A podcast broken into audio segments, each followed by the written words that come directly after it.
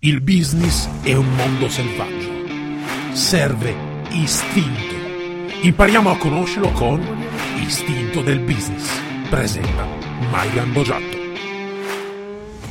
Bene, abbiamo capito dunque che il tuo istinto è estremamente importante. Come imprenditore, come dipendente, in questo caso parliamo specificatamente dell'imprenditore, ma Abbiamo compreso dunque che è importante, abbiamo compreso che è il fattore determinante che va a mh, mm, aprire tutta una serie di ragionamenti e di, eh, come dire, comportamenti più, is- anzi, meno istintivi, più logici e che determina quindi la gran parte delle nostre decisioni in maniera soprattutto inconsapevole. Quindi non ce ne rendiamo conto, soprattutto se non è stato fatto un lavoro di conoscenza specifico, quindi non sappiamo effettivamente che cosa il nostro cervello istintivo ci sta dicendo. Bene, questo l'abbiamo compreso, è stato spiegato nel, durante la prima puntata. Ora facciamo un passaggio successivo. Un passaggio successivo è che, come potrai ben immaginare, se tu imprenditore, se tu dipendente, ma se tu, nello specifico in questo caso, imprenditore, hai o meno istinto per il business, quindi significa che hai un ruolo specifico o non ce l'hai, e c'è da comprendere invece il tuo gruppo di lavoro che istinto ha. E già perché ovviamente se io imprenditore, essere umano, ho un certo tipo di grado istintivo comportamentale, eh, di conseguenza tutte le persone che lavorano con me, anche loro, avranno un istinto comportamentale specifico. Un istinto che potrebbe essere, anzi sicuramente sarà, molto diverso dal mio, quindi avrà delle caratteristiche diverse, eh, viaggerà su binari differenti. E in più, che ne so io che tipo di programmazione hanno avuto le persone accanto a me. Non lo posso sapere, non lo posso sapere, non sono stato con loro da quando sono nati, forse anche prima, come sapete il feto apprende già all'interno del, della pancia della mamma, per cui eh, non sono stato in tutto questo periodo, non so che scuole magari hanno frequentato, magari lo posso sapere, ma non so poi in che gruppo di amici sono cresciuti. C'è tutta una serie di fattori che io non comprendo e non posso comprendere assolutamente. Motivo per il quale qui la faccenda si complica di molto. Si complica di molto perché come imprenditore ti sarà successo sicuramente di aver pensato di avere dei collaboratori te lo dico sottovoce, cretini, di avere dei collaboratori che non capiscono niente, di avere delle persone che sembra che in sostanza si debbano ripetere le cose 40 miliardi di volte. Sembra che stiano remando contro anziché remare a favore dell'impresa. Insomma, tutta una serie di fattori che direi sono eh, fattori estremamente importanti all'interno di un'impresa che possono indubbiamente determinare il destino di quell'impresa, il destino di quell'azienda, il destino di quel gruppo.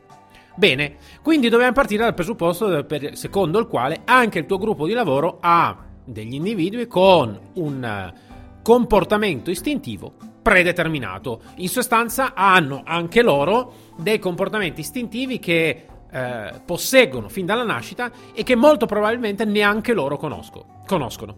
Ti faccio un esempio molto semplice. Supponiamo mh, mm, eh, di eh, dover eh, avere all'interno dell'azienda un ufficio legale. Supponiamo che in questo ufficio legale, ovviamente a livello tecnico, noi scegliamo eh, di mettere a capo magari una persona, un avvocato. Bene, tecnicamente è preparato, quindi conosce perfettamente le leggi, perfettamente le situazioni, dove muoversi, in che modo parlare all'autorità giudiziaria, dove e se è il caso di fare delle denunce, eccetera. Quello che però non sappiamo, non sappiamo che tipologia di approccio questa persona ha nei confronti del, del, del, del, mondo esterno secondo il suo istinto, secondo quindi il suo comportamento più basilare, più basico comportamento che abbiamo scoperto essere un comportamento, come dire, un comportamento inconsapevole, quindi questa persona neanche lui sarà cosciente del fatto di muoversi in una determinata maniera o muoversi in un'altra maniera. Bene, supponiamo che questa persona e quindi la direttiva della tua, della tua, impresa, della tua azienda, sia quella di essere molto aggressiva. Molto aggressiva vuol dire eh, nel momento che qualcuno tenta anche solo di farci del male, a livello ovviamente legale, o comunque di attaccarci, o comunque di farci una denuncia, eccetera, eh, l'ordinativo sia quello di attaccare ancora prima di essere attaccati. Quindi un po' la filosofia dell'attacco è la miglior difesa.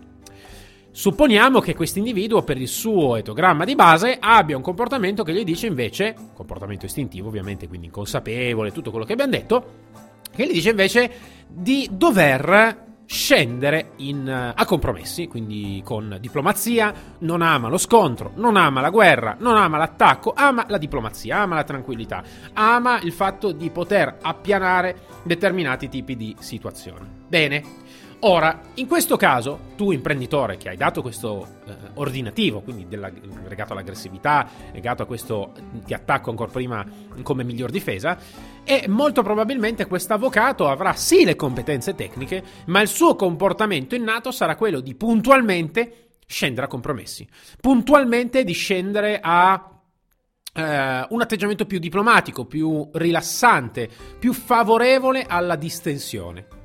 Quindi puntualmente, ovviamente, andrà contro quelle che sono le direttive. Ora lasciamo perdere i risultati, magari possono essere risultati migliori o peggiori. Rimane il fatto che eh, va contro direttamente e tu magari in qualche modo non riuscirai a comprendere come mai le situazioni non vanno esattamente come tu avevi predeterminato. Ti sembrerà di aver parlato con una persona che non capisce niente, che dici tecnicamente è preparato, eppure sembra non capire quali sono le mie direttive, fa il contrario di quello che gli viene detto. Bene, in questo caso, in questo caso eh, la situazione è semplice. Vuol dire che abbiamo compreso male, o anzi, non abbiamo proprio compreso qual è il suo comportamento di base. Supponiamo invece al contrario.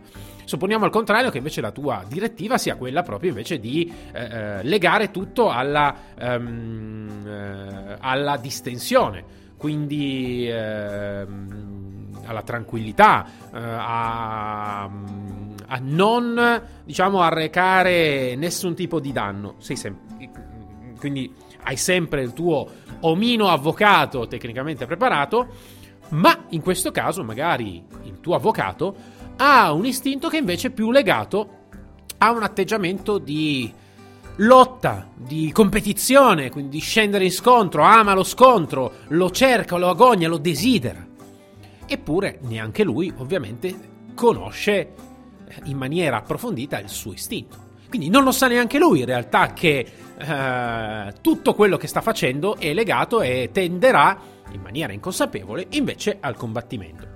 Anche qui in questo caso troverai delle serie difficoltà perché troverai una persona che è tecnicamente preparata, una persona a quale tu gli hai detto di dover scendere sempre in diplomazia e invece puntualmente ti troverai una persona che tendenzialmente creerà situazioni più conflittevoli, conflittuali, scusate, conflittevoli non si dice, conflittuali.